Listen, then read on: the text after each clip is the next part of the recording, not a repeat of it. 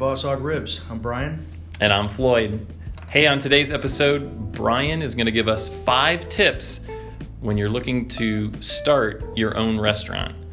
Brian, you have a lot of industry experience. You've had success, you've had failures, you've had restaurants on the water, you've had um, IT experience, you have dug into POS systems, uh, you've hired employees, you've fired employees.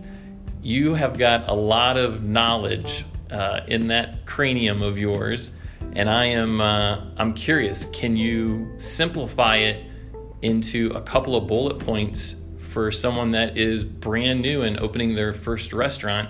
Uh, what kind of advice do you have? Well, um, I've said this many times. The uh, people always ask me how I got in the restaurant business, and I always told them that I made a pile of money in the real estate business and didn't want it anymore. So, um, which is which is seems to be true.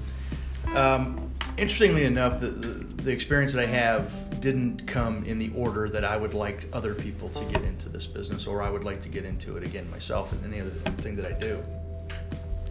The um, I kind of I kind of tried things. I kind of uh, uh, dove in head first, and it didn't always work very well. Uh, but through that, I've learned a few things, and some one of those uh, some of those things, five of them, um, that I think are, are critical when thinking about going into the restaurant business, is first and foremost, just like any business system out there or any reason to start a business system, is what problem are you solving? So if you're thinking about the restaurant business you know, what are some of the trends in the area? You don't necessarily need to copy. If there's three chicken restaurants uh, that are successful out there, you don't need to be another one. Um, but you can kind of use the uh, Microsoft theory where we'll take what's out there and make it better. Um, but you should definitely figure out uh, how you're solving a problem, and whether that's through a focus group based on your food, um, you know, whatever you come up with. I'll, I'll tell you an interesting story um, I met uh, Lou Basham, who was one of the founders of uh, Outback Steakhouse. There was a restaurant in St. Petersburg, Florida, that these two guys um, had uh, went into quite regularly, and they neither one of them had ever been to Australia. So we know that the theme of Outback Steakhouse is Australian. They went into this restaurant, uh, and they they said, uh, you know, what kind of restaurant? These guys had some money. What kind of restaurant do you want to start? What's the concept? And they said, how about Australian? Right? So um, I think it was based on the fact that Lou Basham had a Foster's beer in his hand, and the other guy said Australian, and you know, and that's kind of how it started. And so they developed that concept, but uh, with an Australian theme.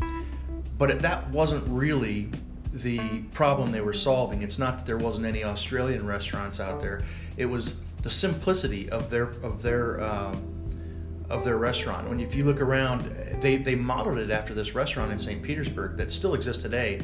Because if you walk in there, it looks just like an Outback. It was very simple. Uh, the build out for that particular restaurant, they when they costed it out, it looked very simple.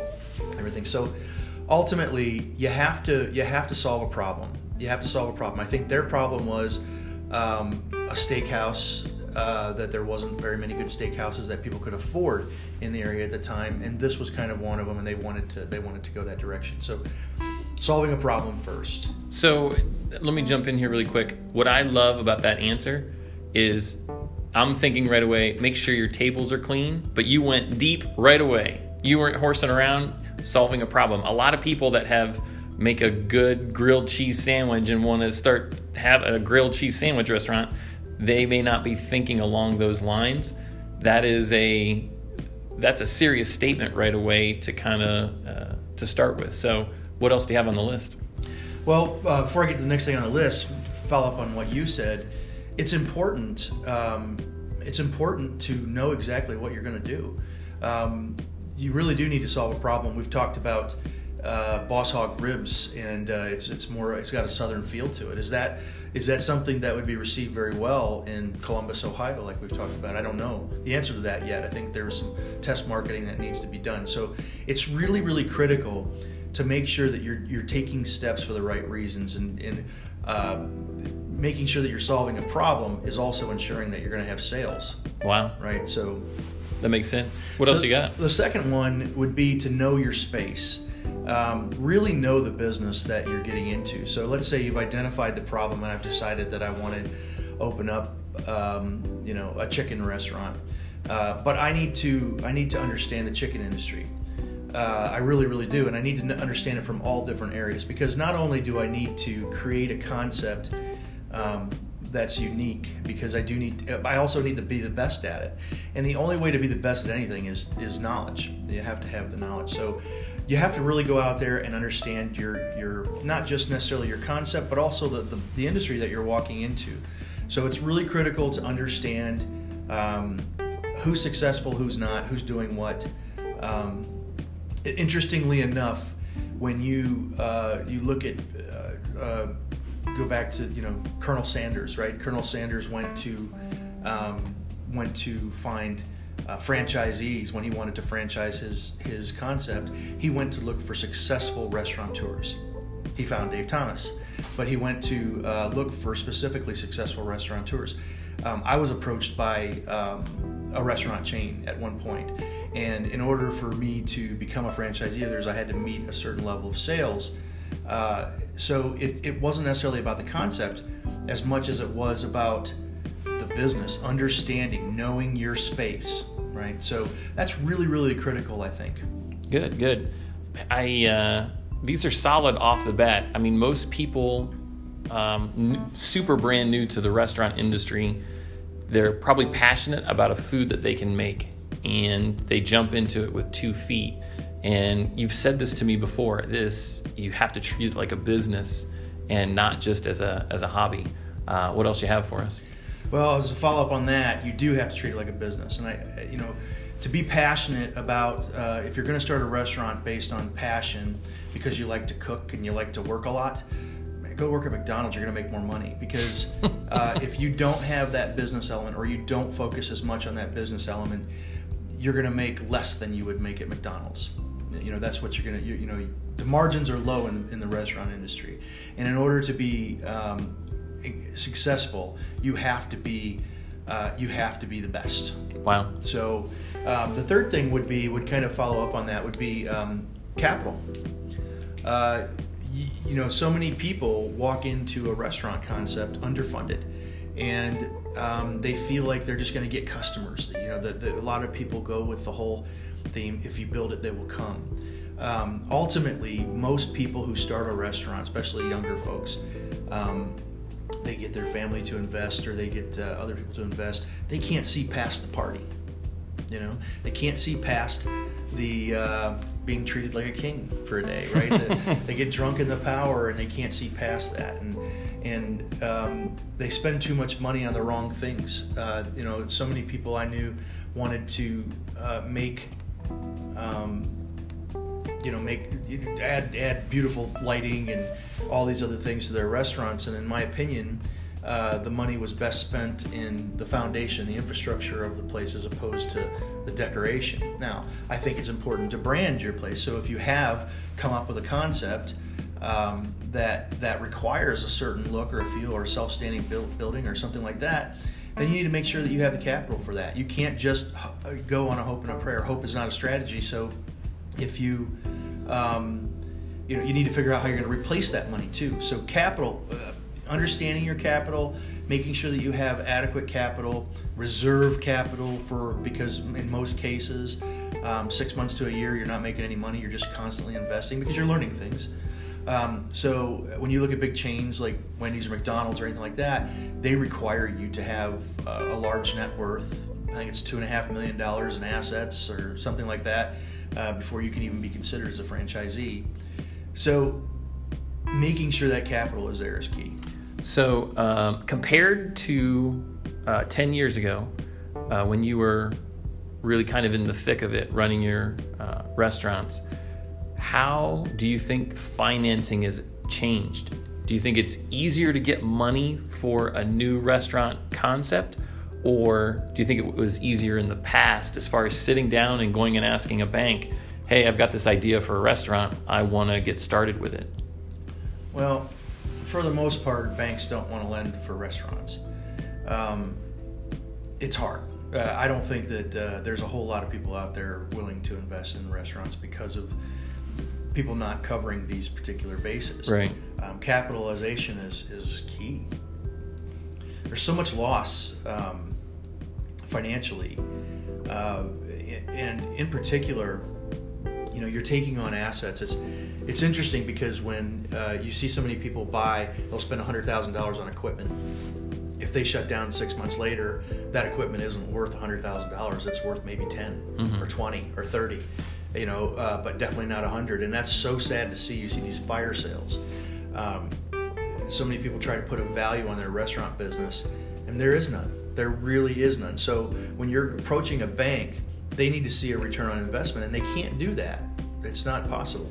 So Brian, I got to point out you were you were part of one of those fire sales, and you saw some of your equipment go for pennies on the dollar. So Hundred percent, yeah. That you was, uh, you speak some truth on that, and I know that our listeners can't see you, but there is not a smile on your face when you start thinking about watching that equipment go for pennies on the dollar. That's true, and um, you know, it's those types of things that make you. Uh, this is how I say I backed into the knowledge, right? uh, it's those kind of things that make you make you uh, realize that your next step you need to learn from from what, what's happened, and so that includes when I'm looking at a new concept, what kind of equipment I'm going to buy. I'm not going to buy uh, something unless it's going to unless it solves a problem. I believe that everything, every part of every component to the restaurant that you're getting ready to start, you need to do all kinds of math and you need to understand exactly how that touches all parts of the business. Uh, so if I'm going to buy a particular piece of equipment, um, how does that represent my labor? How does it uh, does it change my labor, or can I buy a bigger piece of invest in a bigger piece of equipment that I could lose a person in labor because labor's a killer. Um, that's that's a huge huge problem. And so, uh, you know, definitely because I also know that if anything goes wrong, and anybody who sits there and uh, you know thinks that it's just they don't have a strategy, they don't have a plan, they just believe it's going to work, um, they're fooling themselves. I think you need to be positive when you go into a venture, but I think you need to be realistic. And I think that, and I'm not saying that you have to think about the end game. I think I think that you have to uh, go in there and create such a, a, a detailed blueprint um, that keeps you inside the lines. Nice. What else you have for us?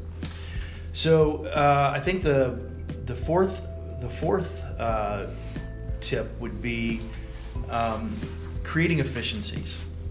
You know, it's like I said, you need to be the best at what you do, and you need to, uh, and, and all these things kind of tie together because an efficient process um, reduces the amount of capital that you have to spend, uh, and it also can increase the amount of capital that comes in. So, an efficient process, creating processes in every little part of your business, uh, from if you're a table service, you know, what is the manager's walk, and, and um, that might be proprietary to me. I don't know, but but I usually have a path, a travel path set for my managers um, that I that I want to see them walk.